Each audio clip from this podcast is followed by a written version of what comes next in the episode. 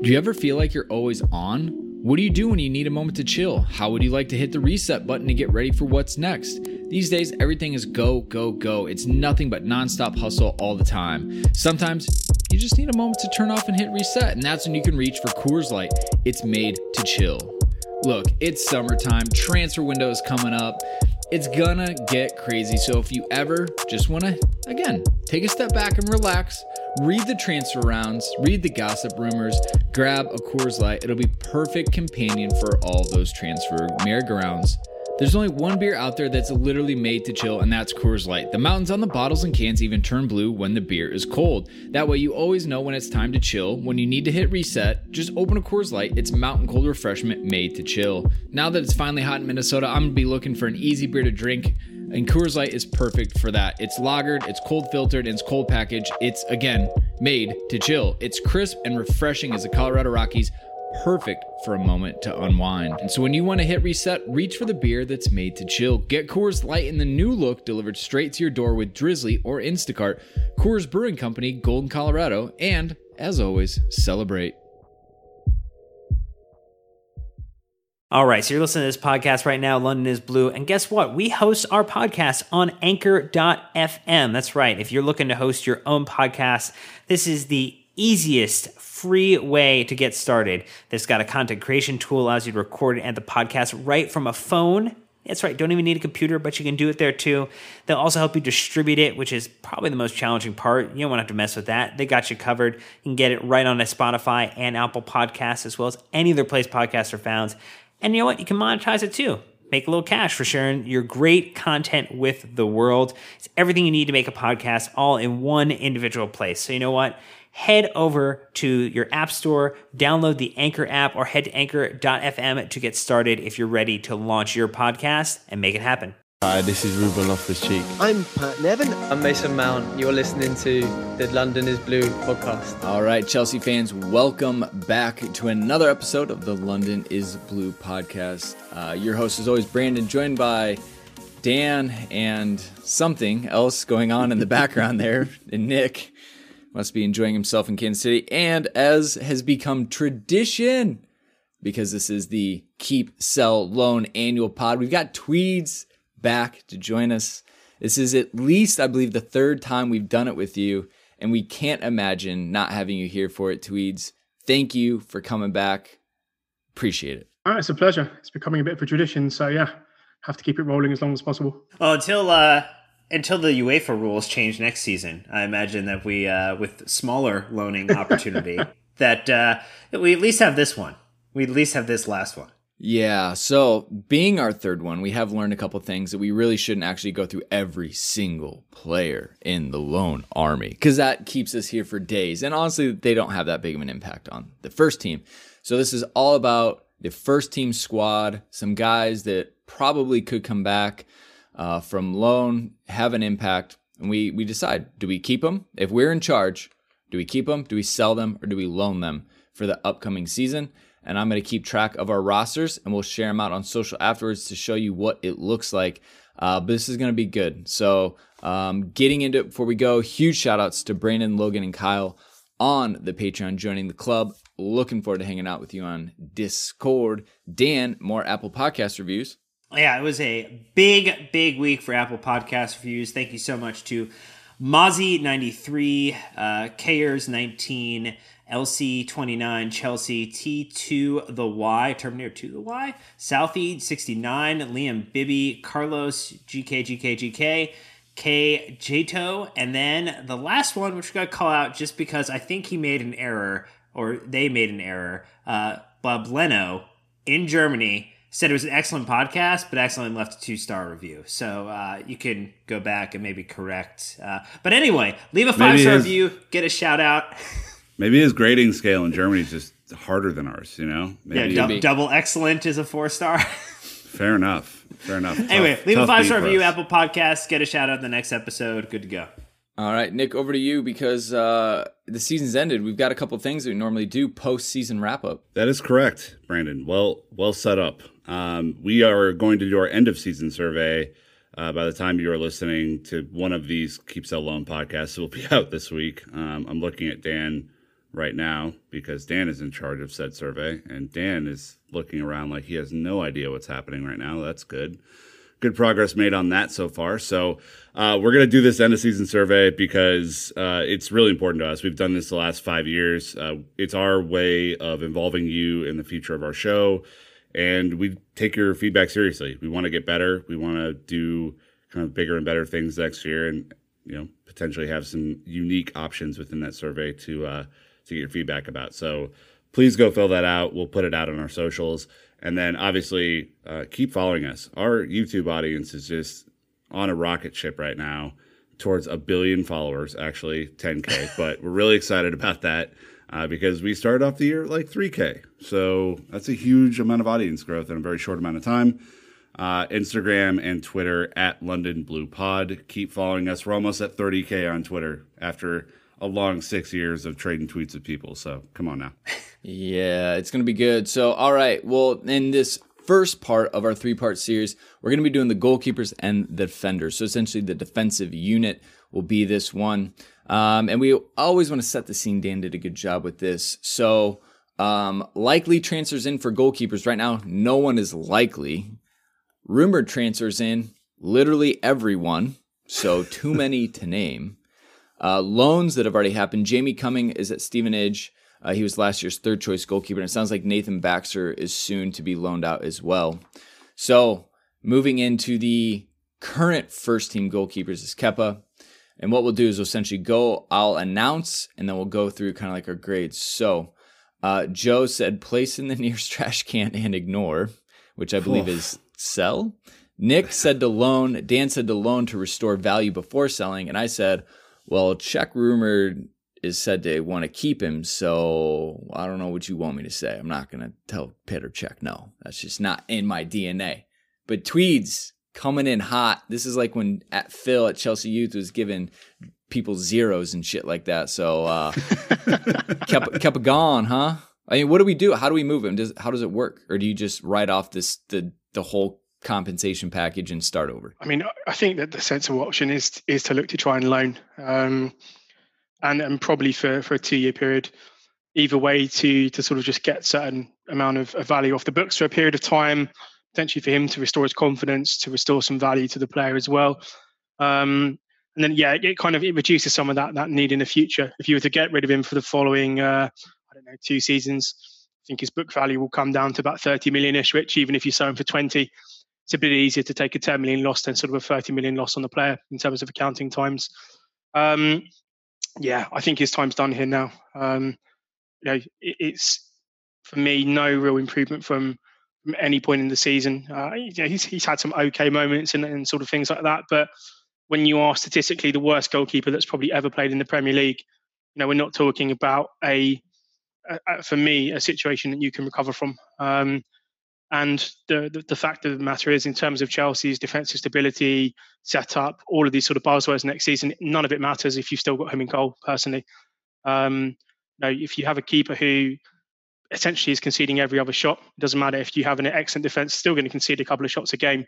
Having that level of confidence in the goalkeeper, which probably is, is below zero now, is is not something that you can really establish any kind of defensive foundation on. So, I think yeah, I mean, while pardon me, would just like to put him in a bin and forget about him. Um, you know, the, the realistic option is probably going to be to to loan to at least you know let him recover some of his value or reputation, and then potentially look to sell.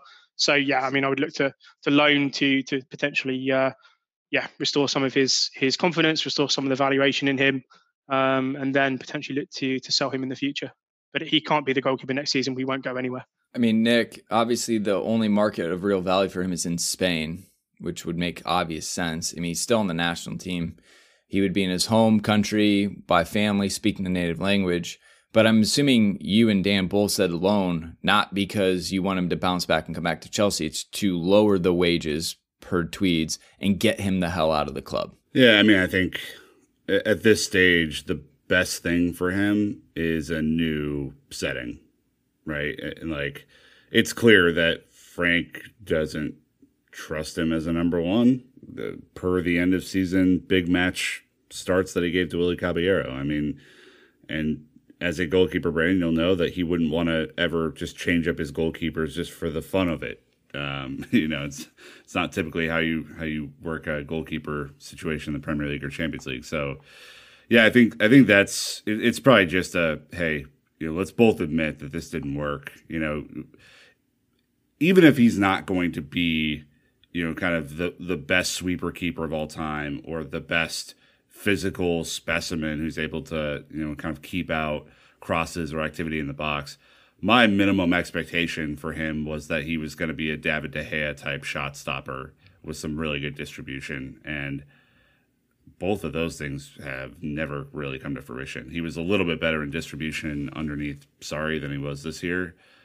But yeah, it was it was just uh, I think it's a bad situation. I think it was a panic buy uh, when we lost Courtois, and I think of all the praise that Marina will get for the deals that are going to close uh, this summer, and she's rightfully deserving of that praise, Dan. Uh, I think this is one where we're going to look back and go, Ugh. Well, we, we can't get it right 100% of the time, and this is not the first time a player has It's a big one to Chelsea, get wrong. And it it's a bad one to get wrong, but there have been plenty of examples of players who have come in and looked like they were going to make an impact and then struggle to acclimatize appropriately and Yep. end up finding themselves in one or two seasons out of the side. You know, it, it doesn't mean they're a bad footballer. You know, uh, Juan Cuadrado comes into Chelsea, not at the Premier League level, goes to Juventus and does wonderful things with them. Just for, for an example, you know, you look at Bakayoko, went to AC Milan, did much better there than he did with us. So there's plenty of examples. It's not an indictment of Kepa, uh, and It's just really just he doesn't fit what Chelsea wants to do, and the club need to figure out the smart way to get out of it, which I think we've all agreed is getting him on a loan that allows him to regain some value. So even if it is a little bit of an accounting loss, it's not something where it's so detrimental that it's sitting on the books for too long. But I, I'm if a if a sale came through that was equitable or even close, it'd be great. But it's just not going to happen in the pandemic market, Brandon. Yeah, just to uh, totally play devil's advocate, if Frank wants to play a high line, honestly, like Kepa has the mobility. Obviously, he has a lot to get there, but there are the signs and characteristics and traits that he could, with the exception of crossing, like they have to knock off the set piece in the crossing because I don't think he'll ever be good at it. There's some big picture things that Kepa can fit into some tactical pieces, but the problem is a goalkeeper is very much like a striker. It's a confidence position. And we talked about this with Alvaro Morata. If he's not feeling comfortable and settled at Chelsea for cultural, language, style of the Premier League, whatever reason, it doesn't matter. And those are some of the things, even to Dan's point of Juan Cuadrado, did not feel comfortable in the Premier League, felt comfortable in the Serie A. There's a lot of work that has to be done around him. There's needs to be a lot of attention, a lot of detail. And Frank has to adapt some things to support him. And that's the one thing I said all season we never saw from Frank was the support or the ada- adaptation to Kepa. So we'll have to see. Again, I, I told you I'm not saying it needs to happen. I'm just there there is potential, but it's not a lot of stuff has to change for it to for it to come up. So um, to that point, that's why there's still a market for him in Spain. So we'll see. Uh, Willie Caballero, super divisive player in the locker room. Um, definitely brings no cohesion or uh, stability to the club because he's such a nice guy. Real real wild card. Yeah. you never know. He uh, um, oh, just a, a glass of milk. Not going to make anybody unhappy. So Tweeds wants to keep. Nick wants to keep with the last dance uh, behind that. We'll let you elaborate. Uh, Dan wants to keep, and I said I know it's aggressive, and I know I just said something you know potentially different above, but I said I would have actually replaced both goalkeepers in a perfect world. But with the situation we're in today, I'll reluctantly keep Willie Caballero, but he's not a great backup. So I'm gonna keep him because I feel like we have to. But in a perfect world, I would have loved to have like two guys that are like going at it without an idea of who's going to be the starter next season. I thought that would have been perfect. Uh, so Nick, anyways, keep Last Dance reference. Yeah, I mean, he he got an extension, and he's 39 years old. Uh, you know, obviously goalkeepers have a, a kind of higher ceiling on age just due to the position they play, but you know your your hope of re- eventually replacing both goalkeepers is where my head is at too. I mean, it's and it's not because Willie's been bad I think he's actually a great backup. I I like having a, veteran presence there. I just think Premier League, Champions League level, he's probably on the on the back end of that, and another year will probably you know kind of be his last at the club. And I I think just when I say last dance, it's like I hope it goes out on a positive note with trophies. Like let's let's kind of get that last one. So it's his personal last dance. Yeah, exactly. Gotcha. Yeah, gotcha. yeah. Tweeds, in the recent history, obviously having Courtois in check was a reality we'll never have again because that was amazing. It almost, it kind of hurt though, knowing that one of them wasn't going to play. But I thought Begovic in recent history is one of our best backup goalkeepers. Caballero, I think, is nowhere close to him. But you still want to keep him. Is it just because it's like a meh? Why not? Yeah, a little bit. Um, I think if I was to ever write sort of a, a rule book on, you know, the Joe Tweed squad building rule book, for me, certainly when it comes to sort of backups and third choice goalkeepers, they should be just veteran English players. And I'm not saying that from like a pure Brexit point of view, but from, you know, allocating a foreign player in terms of Champions League squads and stuff like that. I just think that the, the fact that they, they play so little and wasting that position on a non-outfield player for me is always a little bit that I try to try to avoid. At least always the third choice goalie should be just a young English player in and around mm-hmm. the squad. Um, but it, like if you could get someone like Rob Green or someone like that, who's not fantastic, but realistically isn't going to play too often, um, then that would be preferable. But I think Caballero is is, is fine. Um, had some nice moments. Um, and again, in terms of like relief for Kepa, I think the sad thing was that I don't particularly like Caballero, but there wasn't that much notable difference when he came in goal, which is kind of the the big issue there. So yeah, I mean, I, I keep him purely because it's just a, a, a, let's say another area that we would probably need to go and invest in. Um, but it's he's he's good enough for for a season to to stay in that number two position. Yeah, it makes me shiver. Joe Hart just does. went to Tottenham. That yeah. was a bit of a surprise. So I don't know. We'll, I'll get into this in a little bit. Um, Dan, anything you want to add on the Willie train, or is it just kind of is what it is? No, just keep it for years a bridge, and then move to the uh, the next keeper in, in the following season. Yeah, he's a good squad guy. He keeps the people happy. I mean, he hangs on the crossbar for Marcus Alonso for social media clout. You know, he's a team player. Um, Joe, which academy keepers do we want to talk about? I, and when we say we, I'm just going to steal this. Um, Prince Adegoke, Adejoke. Uh, we've heard a lot about him. The club just did a little piece on him as well. Some some news coming out about him seems to be the big up and comer. But then you've got names like Nathan Baxter, who've been at the club forever. Jamal Blackman's still on the roster.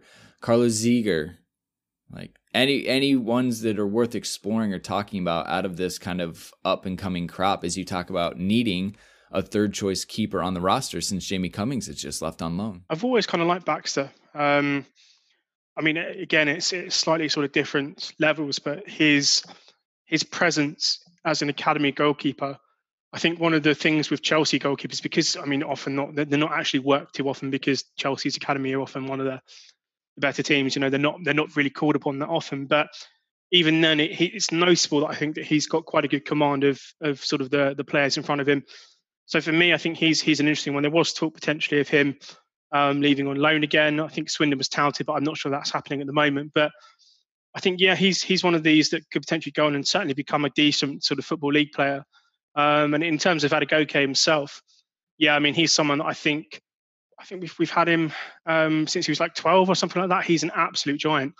Um, seen a, a, few a few clips, and I would stress the word clips here. So I've not not watched him playing full games, um, but super super athletic, tall, good enough on the ball. You know, seems to be a good shot stopper, aggressive. He seems to have a lot of what you would expect for a goalkeeper a couple of years older than him have already. We're not really renowned for producing goalkeepers at academy level, and I think partly that a lot of that's due to the fact that they just don't have that many shots to save during games, which kind of is a positive and also a negative, I suppose, for a goalie. But the ones sort of coming through when it comes to like Milk Cup and Disney Cup games or some of these sort of really younger age groups, he does kind of stand out with just his sort of size and his ability to certainly save one on ones and stuff like that. Which again, for like a young goalkeeper, not really things that you would you would see jump off the page. I think he's interesting, um, but I think Baxter potential, um, yeah, has potential certainly to go on and become a pretty decent football league goalkeeper. Um, problem that a lot of the young goalies have at Chelsea, certainly the ones coming through the academy, is that yeah, by the time they hit 18, 19, they need to go into league football. Chelsea have a I think it's not really a policy, but they tend to send these goalkeepers to almost lower league teams, League Two, some cases sort of uh, conference level. So to get them sort of experience hands on and stuff like that, I feel sometimes they get accustomed to playing that level. I know it's something that, that myself and Phil, Chelsea Youth, have spoken about quite often publicly. Sometimes players get conditioned to play at certain levels. So I think sometimes they find it hard to bounce back into being like a Premier League or like a Championship standard goalie. But back Baxter's certainly talented, has been talented for a long while. So yeah. Baxter has been going out on loan since he was like 16. Yes. so he's been like playing against men yeah. for for 5 years now. And he just made it to Ross County, which is in the Scotland, Scottish Premiership. Yep. He's playing in the first tier of Scottish football, whether however you want to chop it, if it's good or not. Played 13 matches, 1170 minutes. Bled goals, 1.92 goals against average, but from an experience standpoint, like that's not bad. We've seen Van Dijk come from the Scottish Premiership. We've seen many players go there and, and play. But again, for him to be 21 and already getting a loan like that, I think is is impressive just in general with his so you just have to kind of wait and see what his value is and where he can go with it. Um, you know, but he to me just seems to have a mentality of being like, I want to play whatever level and it'll get me to where I want to be eventually. Um, so he he's that one that in five years he'll come back at 26, 27, having had super successful loans the whole time, and all of a sudden he's ready to go. And it's like there's no hurry for him either, and a lot of these guys too. So that that that is a bonus. Um, all right, well let's get into defenders now that the uh, the fun stuff is over. Uh, so transfers in uh, Xavier Mbuyamba um, is the big one. Tweeds that has just been announced. Literally it, big. Literally large. big, yeah. Very true. uh, and they like hit it in the it wasn't the Izzy Brown loan announcement. They were like, oh yeah, by the way, we signed this guy who left paragraph. Barcelona. um, you know, kind of a big deal, but we'll get into it later. Yeah, he's uh, he's an interesting one, certainly. Um, I think you know by now it's sort of public knowledge that Chelsea probably would have signed him last season had it not been for for the transfer ban. So they almost kind of it's weird to think that we've parked a player at Barcelona for a year, but kind of in terms of the in terms of the agreement that we've had with his uh, with his agent. But super super interesting player. You know he has something that we don't have in Chelsea at the moment. He's six foot five, I think, um, and and plays big, which is is kind of one of those things. Sometimes you see centre backs who you just think are like six foot, but they're really six three just of how they play. I think one of the things that certainly sort of separates him from from a lot of centre backs who are tall, he's often played at fullback, so he has like a fullback skill set in terms of being able to use the ball, in terms of being able to defend one on one in space. Um, again, uh, someone that I've I've seen a couple like full nineties in Holland. I've seen a little bit of him playing for Barcelona's um, sort of B team or whatever the the academy setup is over there. Seen a few sort of performances from him, but I think generally he's certainly one for the future. I mean, the, the Van Dijk comparisons are obvious, just a bit probably a little bit lazy. He's tall, he's black, he's Dutch. I mean, it's you know, it's just one of those things that people will naturally, you know, sort of just make a very lazy assumption that he's like that. Um, I think he's probably probably two, maybe three seasons away from being at the level where we could count on him. But you never know. I mean, he's he's one one of these players. I think certainly people who who kind of take um, a view of, of youth football across Europe. He's been on the radar of a lot of people for a long time. Um, certainly, kind of a, a classic Dutch centre back in the sense that he's very comfortable on the ball. Um, I think again the, the thing probably just to highlight again that separates him, him really is just I think he's just actually a very good defender, which for a lot of young centre backs it's such a weird thing to say that you know oh he's also good at defending rather than you know passing the ball, dribbling out, all this sort of stuff. Um, so for me, I think he's he's certainly one to watch. Whether he is playing under 23 football this season or whether he goes on loan is a different matter. I think maybe they'll sort of they'll keep him around the squad and see what they have with him. Um, maybe send him on loan, but I think this is certainly one to watch. Right-footed, tall, can play fullback. Um, you know, very good in the air, strong in the tackle. You know, decent in terms of actually being able to get forward and, and actually have a traditional kind of right back skill set. So certainly one to watch. I think you know people who are assuming that he might sort of play this season. Maybe it's a little bit too soon. He is still very rough around the edges. Um, and, and, Chelsea do also have a lot of good young centre backs as well coming through. So, but uh, yeah, physical standpoint, technical skill set, everything you would want. Now it's about sort of pushing on and get, making sure that he can translate that to, to adult football because he's been great as a as a young player, but you want to make sure that he's not being great just because he's so physically dominant. Yeah. So Joe, No, is it's he more of a is he more of a right center back or left center back? I've seen him play right centre back. Yeah, Okay. yeah. So he's right-footed, right centre back, and and uh, has played a lot of right back. But certainly when he was like a lot younger, so 16, 17, started playing sort of men's football as a right back. So, um, but has moved into centre back. I think that's his natural position given his size. Yeah, love it. Um, well, likely transfers in. It sounds like the Ben Chilwell, the Chili B train is pulling up to the station very soon. It sounds like uh, big breakthroughs have happened on the negotiations. Uh, Leicester realized that uh, 80 million is just silly talk, and and they're going to have to get realistic with it.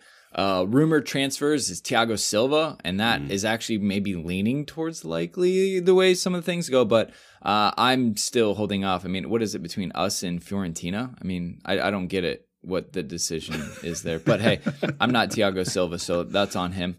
Uh, players we're not going to talk about Baba Rahman and Davide Zappacosta. Uh, loans, Marc Guehi has already gone to Swansea, and Trevor Chalobah is gone to Lorient in France in Ligue 1. So he's going to be plying his trade there. I think he's more of a midfielder there, just to true. Yeah, well, he he's very versatile. We've seen him play pretty much center back, holding mid, center mid. So he's kind of in that in that vein. So uh, but the first Chelsea player we are going to talk about is Cesar Azpilicueta, aka Azpilicueta. There it doesn't is. work in Spanish as well, Nick. So we'll have to work on that. Um, look, this is keep across the board. We're not getting get into it, but Dan, I haven't heard from you in a while except a couple chuckles. So why are we keeping Cesar El Capitan for another season? Well, it's uh, it's all about building a squad, and you're going to need players that offer you versatility. And I think in a pinch, he could play center back. He can play in a back three. He can play on the right side of or left side of a back four. And we are going to play 55 to 60 plus games this season. And as much as we, we projected or people were projecting that Reece James was just going to walk into the first team sheet, first, you know, first game of the season, team sheet, you know, as the starter, uh, didn't happen. And Azpilicueta played the second most games out of anyone for Chelsea this past year. So, yeah, I, I just don't see a world where you know you don't benefit from having someone like Azpilicueta at Chelsea, even if, and I think the it's more of a fair projection to make this season, Nick, with Chili B coming in and Reece potentially improving in his skill set, where Asp does become more rotational, which actually I think would be better for him as he continues to age up to keep him fresh for some of the matches too. But that's just my poor Aspie. We've been talking about rotating this guy for we four ha- years. We now. haven't been ro- no no no. Oh my Me. gosh! I've been Damn. full start all the time. Look, this dude has done everything he can to help Chelsea Football Club win matches. I love him to death. Not only is he providing all the assists in the world, thus his incredible nickname that I think we all agree is incredible. Um, but Dan's point, Joe, what was that? uh, um, Sorry, Nick. Um, I, I, think the the point that Dan made around rotation is that you're going to have 55 or 60 matches in potentially five or six less weeks uh, of of a season. So the congestion, I'm sure everyone's seen the the kind of spreadsheet that was put out there. It's basically two to three matches a week if you keep advancing in every competition all the way through the end of the season. It's unsustainable, Joe, to expect any one player, even our Iron Man, to play that many matches in a year. So it's it's going to be important that he's around and, and rotated. Just a note on that that spreadsheet though of all the matches for the season. I love how the Athletic used Harry Kane as the example for how many matches you would maximum play, and had like Champions League final, FA Cup final. It's just like get out of here. That's that's not gonna happen. And we all know Harry Kane can't make it through three months at a time. So, mm-hmm. um, uh, but tweeds. This is probably the first time you know we saw Aspi not play 100 percent of the minutes to me, it's not a big deal. Like I, am surprised we haven't pulled back his minutes before now.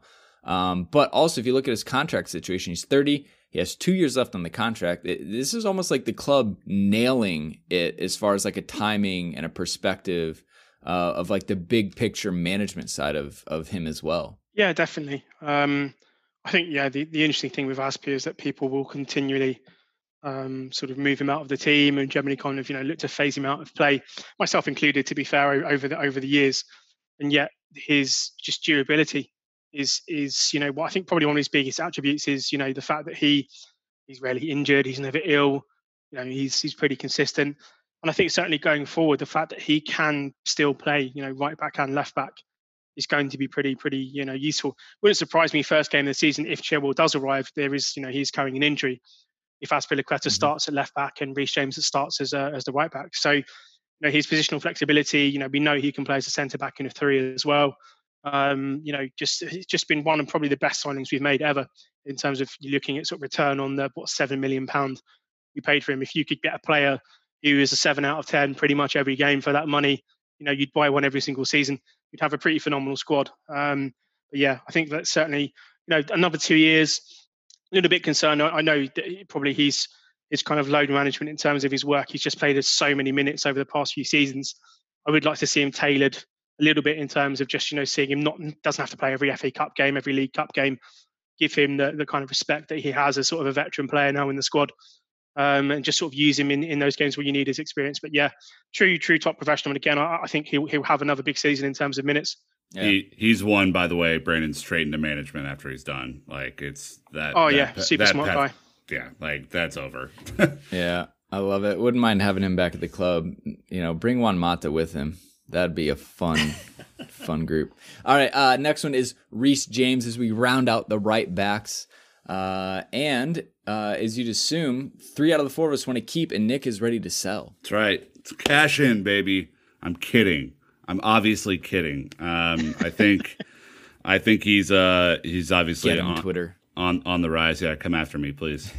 um, he's on the rise, and I I hope that with the maybe addition of, of a former coach of his, uh, that you know there's some real development defensively this year in his game. I think that's where I would look to, you know, hopefully have him make the the biggest jump because there were times this year where he was over reliant, Joe, on his athleticism and got burned uh, for it. And I think uh, he'll get smarter about positioning. He'll get smarter about you know kind of when to sit back and and all that kind of stuff as he kind of grows as a player. He's still super young, so nothing but a uh, bright future in front of him. Yeah, I think the the really sort of nice thing about Reece James is that you typically you can see his sort of growth from game to game. So the first Bayern game, you know, Alphonso Davies absolutely destroyed us on that on our right hand side. And I actually thought in the last game against, against Bayern, he was probably one of our better players. Reece James, I actually think he played mm. pretty well. Um, you know, still there, there's don't get me wrong, there, there's a lot for him to sort of work on from a defensive standpoint. But it was nice to see that he'd made adjustments in his game. Um, you know, I think just given his his general frame, you know, he's built like an NFL running back. You know, he he he doesn't have to rely on that physicality all the times. I think for me, it's more about positioning, knowing the the strengths of your your winger. If you're playing Davies, you can't you can't play him man to man. You can't play him touch tight. You know, he dips one shoulder and just knocks the ball ten yards in front of you, and that's pretty much it. It's game over. Um, yeah, exactly. yeah, um, yeah. So I think for for Reece, it's for now. It's just about developing. But he he seems to be smart enough. He seems to be a player who works sort of constantly at his game. We know what he can do going forward. We know his his end product, his distribution, know his quality on the ball. We know all that stuff. Now it's about becoming a proper, well-rounded fullback, and that that still requires, even in this day and age of you know players not really liking defending, he still has to be able to have a baseline of defending that that he can fall back upon. Hopefully, next season with uh, a bit more sort of focus on the defensive structure of the team. He won't be as exposed as much, and I mean that for, for both fullbacks in general. Not not as many one on ones or two on ones. I think certainly for him, you know, next season, no big injuries, and that he should realistically go and make that right back spot his uh, his own for the future. I think the exciting thing that I hope for this season is with a little bit of a revitalized attack as well. With you think about uh, potentially Havertz coming in with Werner in there, with Pulisic getting really into form. Reece being able to connect with some of those attackers from the assist standpoint and maybe adopt the assist Plaqueta mantle. I don't know what it would be for Reece James. We'll leave it for Nick to come up with a terrible pun in the future. But that type of delivery, uh, you know, being more consistent this year and being executed on would be quite wonderful. That is that's future Nick's problem. Present Nick is just fine where he's at. Thank you. well, the good news is we've got Reece James locked up until 2025. Uh, and he's only 20. He's actually taller than Azpi. I didn't I didn't know that. They wow. look the same. Anyways, really? uh, before we get to our center backs and left backs, we are going to take a real quick break. Uh, thank you to the sponsor for financially supporting the show, and uh, we will be right back with a lot more on this one. Here we go. Okay, so now we've done the goalkeepers and the right backs. It's time to move to the center of the defensive unit. We've got Kurt Zouma. I mean, why not start with Kurt Happy Zouma? Um, now I feel like in the center backs, we're going to get a little bit of a discussion, not as much straightforward of, hey, let's just keep everyone and make it, make it happy. So Tweeds with the keep. Nick says he's earned his spot as long as he wants to be here. Dan says keep as a number two. And I said, well, he's a sellable asset. And if we can sell him to get an stud center back and kind of blow up this center back team and start over, I'm good with that. So, um, I don't know. I mean, Dan Zouma, I like him. He's an amazing person. I think he's pretty good, but is he where we want to be at the end of this at the end of the day? I think he comes up short. Well, I think the reality like we're also doing this in the context of how do we build a squad for competing across these matches next season? And so as much as I, I get the perspective that you have, Brandon, which is he probably after this season has the most value in terms of a center back on the market compared to maybe Christensen or Rudiger out of our kind of current cropping of players. I just don't see we can't have so much turnover that we are replacing or playing a brand new starting 11 and then have a brand new bench of five players uh, that we're looking at on opening day. It's just not realistic. So I think I want to keep some of the talent that we have on the team, Nick. And and Zouma's the one where I think I can point to and say, at least in comparison to Christensen and Rudiger, his consistency was a little higher and he could be a good partner to someone who is the the number one, that the captain of the back line. I, I just want to see him paired with Tomori again. I mean, I, we we've been over that over the last few weeks of how successful that partnership was relative to the other partnerships, and I it, it baffles me to this day why it didn't get another shot. So, uh, look, as as long as he wants to be here, um, I, I will have Kurt Zouma on the squad. I I would probably disagree that he's our most sellable asset because I think that will be Christensen if he can develop a five game stretch of consistency.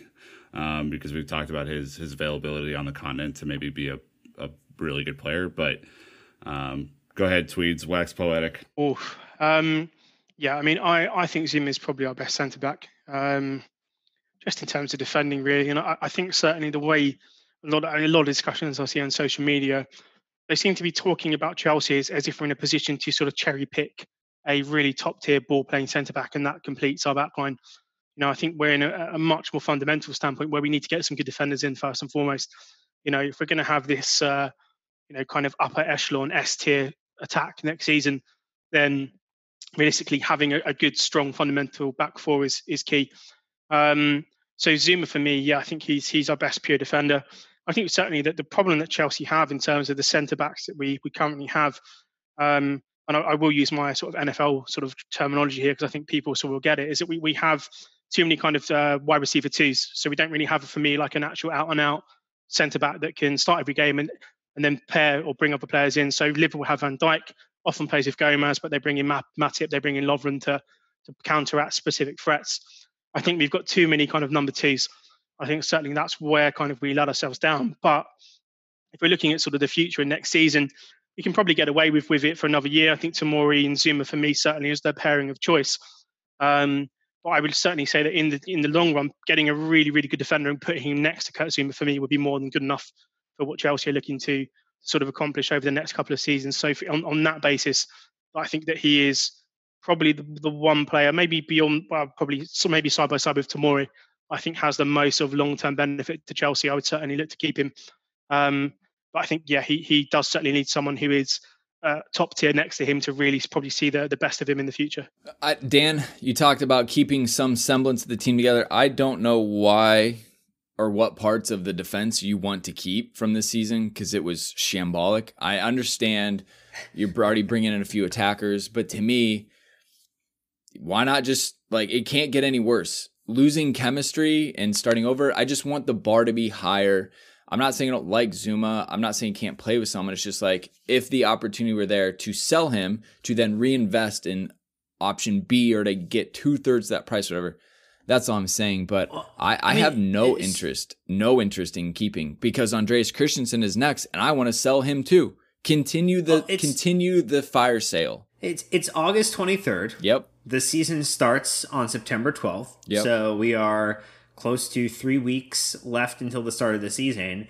I just it's not realistic. As much as we we play this as a game, we, we do try to play it with some semblance of rules. And the fact is, at the end of the day, you need to be able to put together an actual match day squad. It, it's the, the underlying rule of all of this. And you can't sell Zouma, Christensen, and Rudiger and, uh, and, you know, keep Tomori and then hope that you're going to have three new players that you can pop in and then immediately be at a higher level in our center back options. It's, it's not going to happen. Like you need to be able to keep some of these players. Maybe he's not the number one, but in a rotational scenario, and that's why like Such if I'm thinking about it, Zouma Zouma's the number two.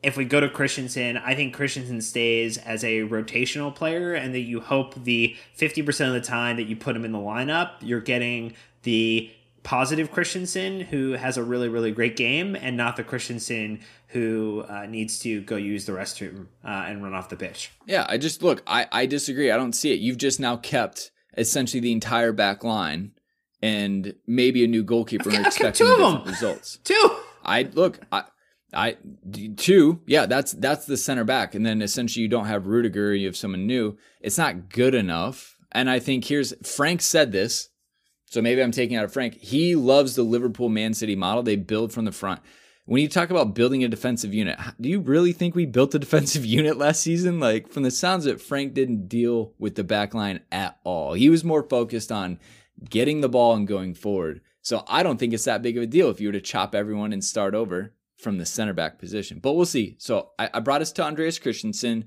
We've already had some talks with him. Dan wants to keep in rotation. I said sell him, get him to Spain so he can go be great. And we can all be like, oh, damn, I wish we had him. But the fact is, he's not a Premier League player.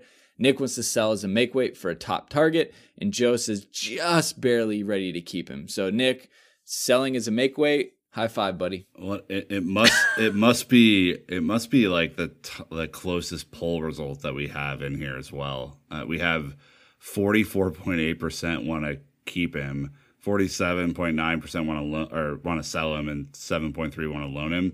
This is a this is a tough one. Like Joe Joe, I think at times has, has, spoken about this, and I think we've had other uh, guests speak about this as well about how the minute we sell him, he's going to become a tier one center back in Spain. like it's just, it, you know, you can see the writing on the wall there. So in my Rip scenario, the band-aid if, off, yeah, just if, let it happen. if if that if that is the scenario, then I would try and make weight with Atletico Madrid and try and get Giménez. Like why not? Yeah, it's um it's a tough one for me. I, I, think now that I'm leaving Denmark, I can speak a little bit more freely about uh, about Christensen in general. but uh, no, I mean, I I think I, have come to the conclusion on him that I think if if Chelsea were committed to playing a back three for the next five seasons, then he stays. He's a centre. You know, he's the middle back in that back three. I think he can play in the Premier League in that position. I think he's excellent there. However, in the two, this season, seasons gone by, the the confidence that I have in him as a player no, he has some nice moments, but I think uh, you know the point about consistency is key here, certainly for centre backs. And with that sort of being said, although I mean realistically, I probably would sell if if if I had the absolute choice, I would sell both Christensen and Rudiger. Um, I, I, kept him barely just because I don't think it's it's feasible that we we can get in um, a player of the, the sort of caliber that I would like in that position to sort of come in and cover. But I think yeah, for me, he he's probably on the last season in terms of the the the kind of the I suppose the, the tether that I have for him. So um, wouldn't be surprised if there was a potential move for him in January. So if he's not playing, he's not in the team. Chelsea have got a hopefully a slightly more settled back four in place. Um, I could see him moving on, and, and you know for all of the people who are big on him in terms of his ability on the ball, etc. You know, if you can't defend, then for me, I, I, don't I don't really care how good you're on the ball at the moment. You know, this is a team that's, that's shipped you know, one of the highest amount of goals in, in Chelsea's Premier League history. Um, Christensen has played a lot. I think he has been one of the reasons that we have been um, pretty porous at the back. So, you know, I don't care if you are the greatest passer of a ball, if it's Franz Beckenbauer that Chelsea are bringing in, if you can't win a header, if you can't physically compete with centre forwards, if you cannot, um, you know, compete physically in general with players, then it doesn't really matter. We have to fundamentally sort out the physicality in the back four the defensive quality in the back four. And for me, you know, for me, that's where Christian is probably the, the fourth choice for, for next season. Um, if he's not playing, he's still a saleable asset. Goes to Germany, goes to Spain, wherever. Probably is a good player. Chelsea fans tell go, I told you so, but you know, we kind of shrug our shoulders because it's it's not going to happen in the Premier League for him. I'd be very very surprised, even if he was at someone like City, etc. Um, I'd be very surprised if he had a a high degree of success in, in, in England. But Germany, Spain, Italy, sure, he might he might do well there. No, you, Uh, you bring you bring up agreed. the point though, right? Defenders should be looked at as defenders first, and not yeah, it's just this new kind of new wave of looking at, at uh, every single defending player. You see all these like you know the advanced stats. It's passes into the final Yeah. third. It's all this like advanced data. But I'm like, okay, but can he win a header? Can he can he physically compete? Is is he taller than six foot two? You know, there Can are sort ma- of basic fundamentals that you need. Um, and this this whole view of, of football, okay, fair enough. Everyone loves technical players, fantastic. But I want my centre backs first and foremost to be horrible people who hate conceding. You know, they hate conceding goals, and I don't think we've got that mentality where we hate conceding goals, and we need Yeah. to bring that back into the team. There's a metric, Brandon, the John Terry face in front of the ball metric that Yes. you need. Uh, that I I want that to be an official stat now. Can we Yeah. get that? Cahill did it too. He learned from the best. So I I also think as you look at the the mixture of your team, it's kind of weird because in the Premier League, you have to have bastard center backs to deal with the bottom half of the Premier League and sometimes the entire table. But then you go to Europe and maybe you can get away with, you know, less crosses and these more, you know, kind of passing games. So I've also noticed that Premier League teams, you almost have to have a European lineup and then a Premier League lineup Yep. to, That's a good to point. be able to compete. Because outside of Liverpool and when City and that you know and Tottenham they had their big runs, um, they all you know it's just it's just different. You have to you have to be able to adapt and play, and I think that that's part of it. And so it's like, oh, Christensen's great in the European competitions, but he's not going to help you against Burnley. So what are you? So gonna what you're do? saying is he's going to help us win the Champions League this year. I like where you're heading, Brandon. This is It's going good. to help someone win the Champions League next year. So Antonio Rudiger is the third center back on the roster. Uh, look, I'm still on the sell train. Uh, I think his decision making is erratic at best. Uh, Dan wants to sell. Nick says he wants to keep to get his form back and then sell. So Nick's playing the long game here. GM hat on backwards, nice and tight, and Joe's ready to sell.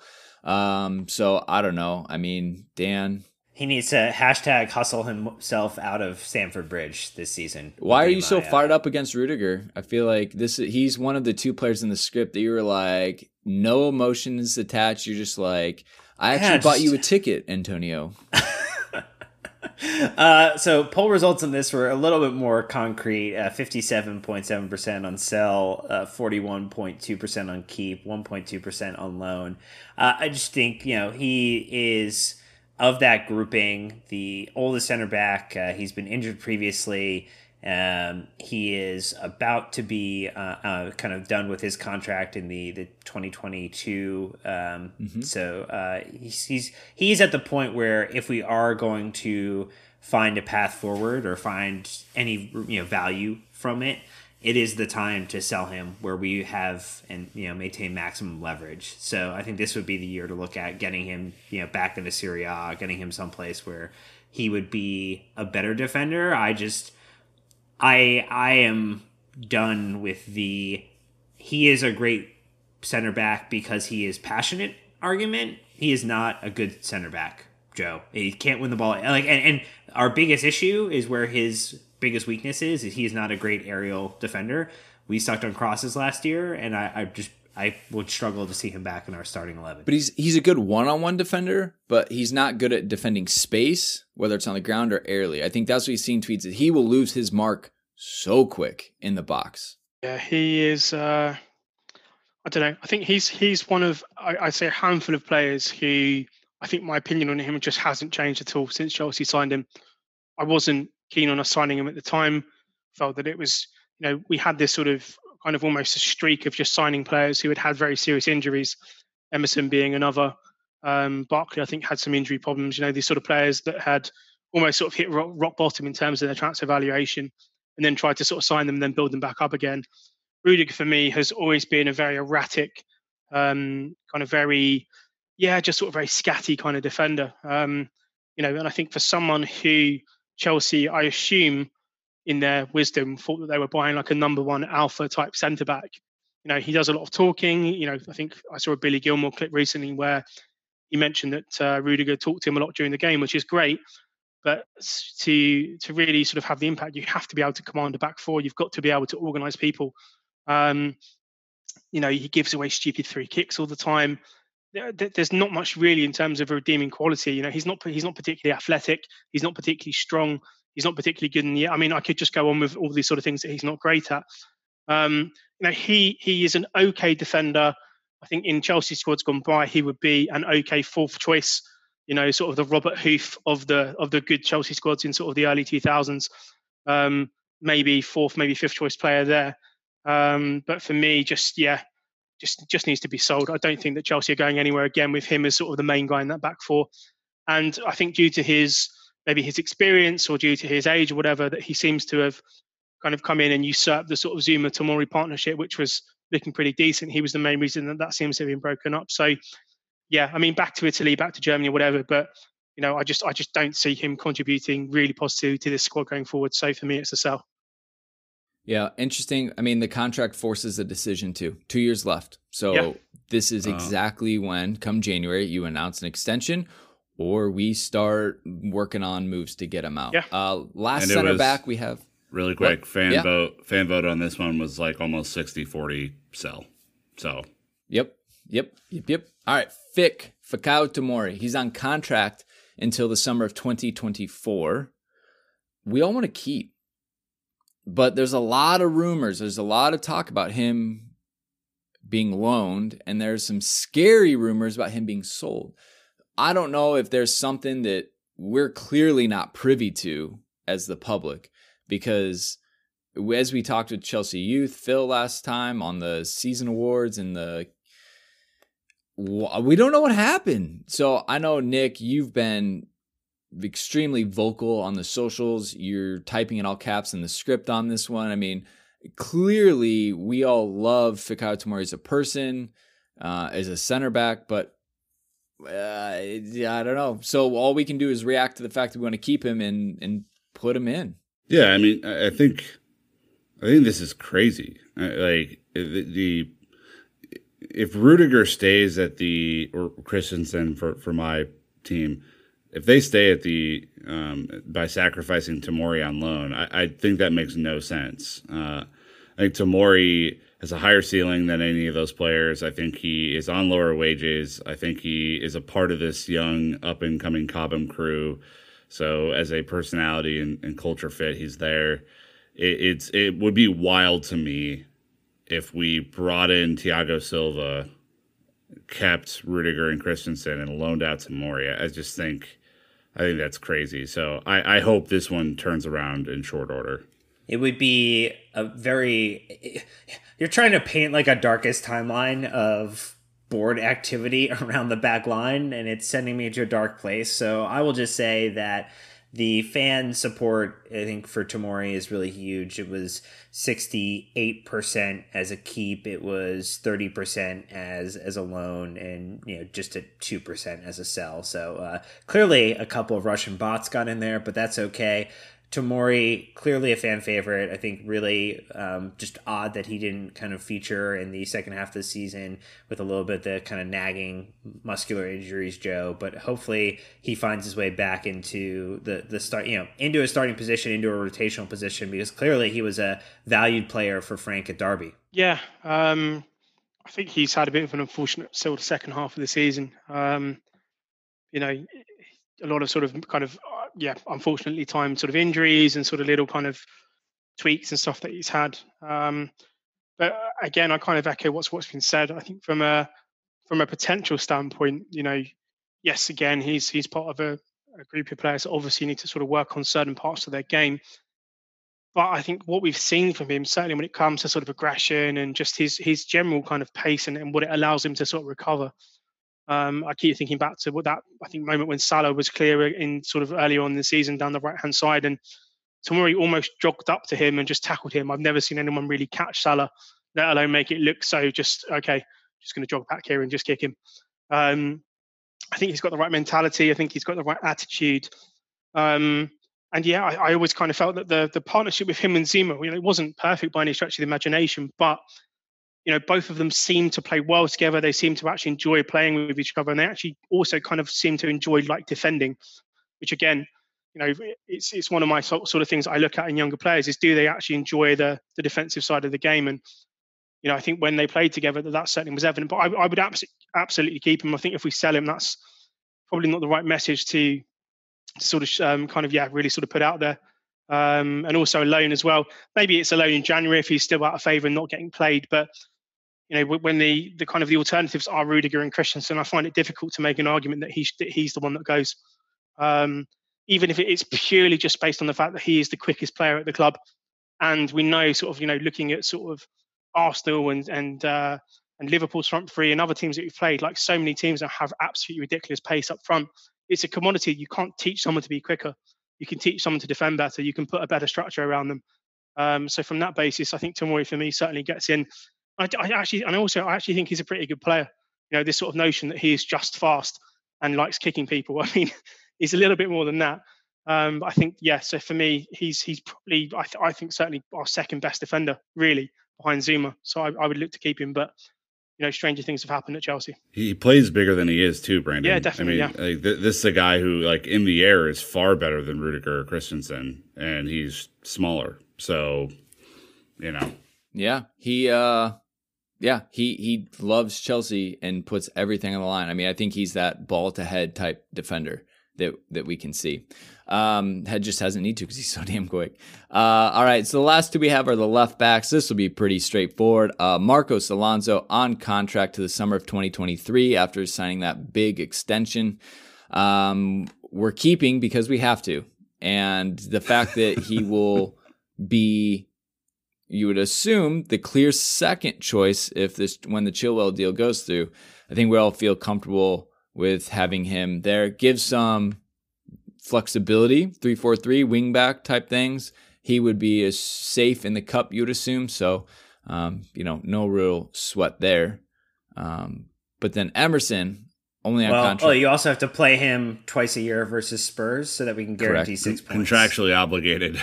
Yeah. Correct. And then Emerson on contract to the summer of 2022. He's in that two year window now. Uh, clean sweep on the deuces. Uh, Nick literally using the two finger peace emoji. That is right. Uh, and and if the inter rumors are solidified soon, that is a great landing spot for him. Yeah. Uh, you know, I think he is one where the services are no longer required. didn't work out. Definitely didn't settle. Didn't seem too It had interested.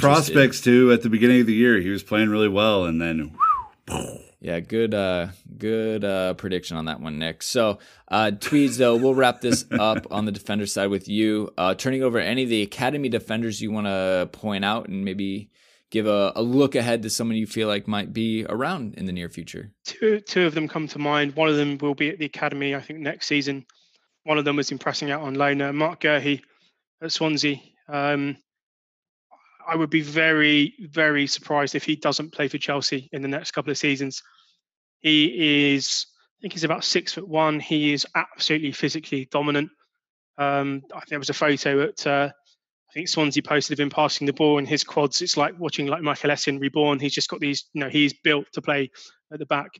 Um, all the all the pace, all of the power, all of the aggression you want from centre back, but he's so good on the ball as well.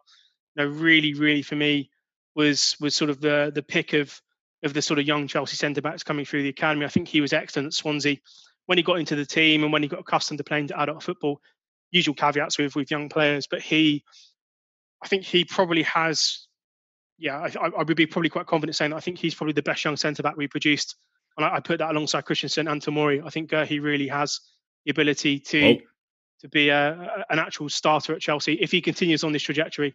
You know, first first proper loan at Swansea in the Championship. You know, physically just bullying men around. He's still a kid, really, in terms of his his sort of playing career. So I think he he's someone certain to look out for. Um, and the other one in the academy at the moment is probably Levi Colwill. Um, I, I don't know what's happened to him. Someone's put him in a bag of like uh, Miracle Grow over the past sort of three or four weeks, um, or for three or four months in quarantine. But uh, you know, he's shot up to about six three, six four now. Carries it well, um, left-footed, which you know is is really really nice to have in a centre back as well. Just always to me struck me as someone who is just so smart when he plays. I mean, he has all the athletic traits and all the usual stuff you associate with Chelsea academy centre backs. You know, good on the ball, good in possession, all this sort of stuff. But from a from an intelligence standpoint, his I think the way that he defends is so much more mature than some of the other players I've seen come through the academy. You know, we've had guys like John Panzo, who's a great athlete, really, really good player. Obviously, gone to Monaco, and I think he's out on loan as well now. But uh, I think for me, just has a level of maturity and intelligence to his game that I don't think many many academy centre backs have. He's got all the physical tools that you want. But another one, and also considering the fact he's left footed as well, um, you know, that is he's a natural left sided centre back. Um, good on the ball. I've, I've seen him play a bit of fullback as well, so he's obviously comfortable out there. But he's one to keep an eye on. Certainly, if he if he progresses, I think as he has done for maybe the past two seasons, you know, wouldn't be surprised if he if he's out on loan maybe in January if his development keeps continuing. Um, another one to keep an eye on. But both him and, and Guehi look like um, certainly at the moment guys who could feature in Chelsea's first team in the in, in the future. Guehi for me really I think is is pretty special. I think that he has the potential to be there just because he's you know if you're looking at partnering him with like a really top tier player, um, I think Guehi would be would be a really really good person to look at in that respect. Well, on that detailed note. Uh, that is going to wrap up our goalkeeper and defenders for part one. Don't worry, part two is all about the midfielders, and part three will be all about the attackers. So, again, Tweeds, thanks for joining us. Uh, we're going to keep them locked in so we can get part two and part three done. Uh, make sure to keep an eye out for those as well. Uh, but, listeners, thank you so much for joining us. As always, you're the best part of the show. Tweet at us, comment on Instagram, get in touch with us. Best ways through Patreon and our Discord server to talk about this. But we got to go because we got to get to the midfielders. So until next time, Chelsea fans, you know what to do. Keep the blue flag flying high.